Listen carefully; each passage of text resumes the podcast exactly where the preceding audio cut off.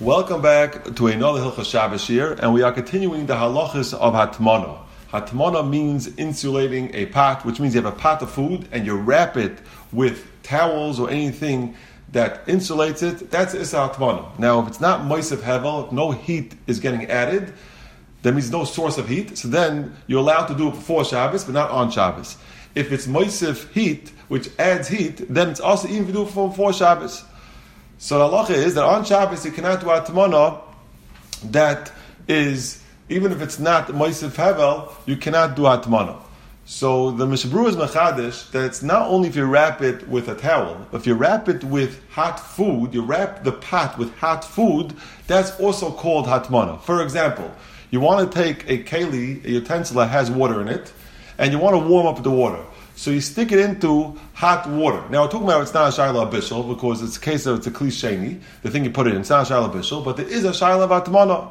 And the negated case is someone wants to warm up a baby bottle. You have a baby bottle that has milk in it, mother's milk, whatever it is, and it's in a bottle, and you want to stick it into hot water to warm it. So is that a shaila batmana? So the answer is yes. But we know that if it's not completely covered, then that's not called atmana.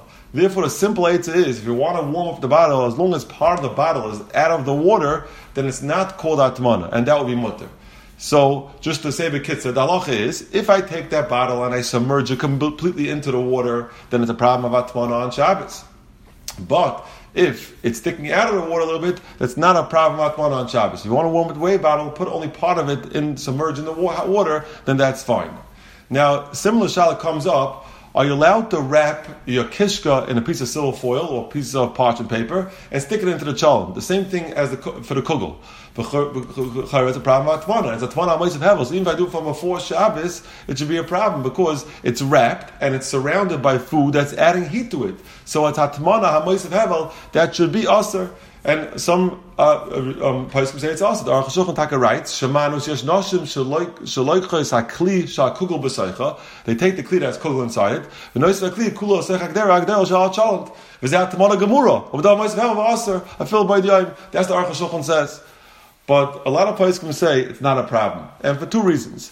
First of all, if it's a little bit open and some taste is going through, for example, you made holes in the silver foil or the parchment paper is a little, a little open, so then it's considered one big tafshel. It's not considered that there's atmana. It's considered one big food. It's one big food of cholent and kugel and kishka, and therefore it's not called atmana. That's one svara. Another svara is that since the reason why you're putting it into the cholent, not to keep it warm, if you want to keep it warm, you would maybe put it on its own, on the blech by itself on before Shabbos. Why are you putting it in the cholent? You're putting it there in order it should get the taste of the cholent. The kugel should get the taste of the cholent. The kishka should get the taste of the cholent. Or the egg that I put in should get the taste of the cholent.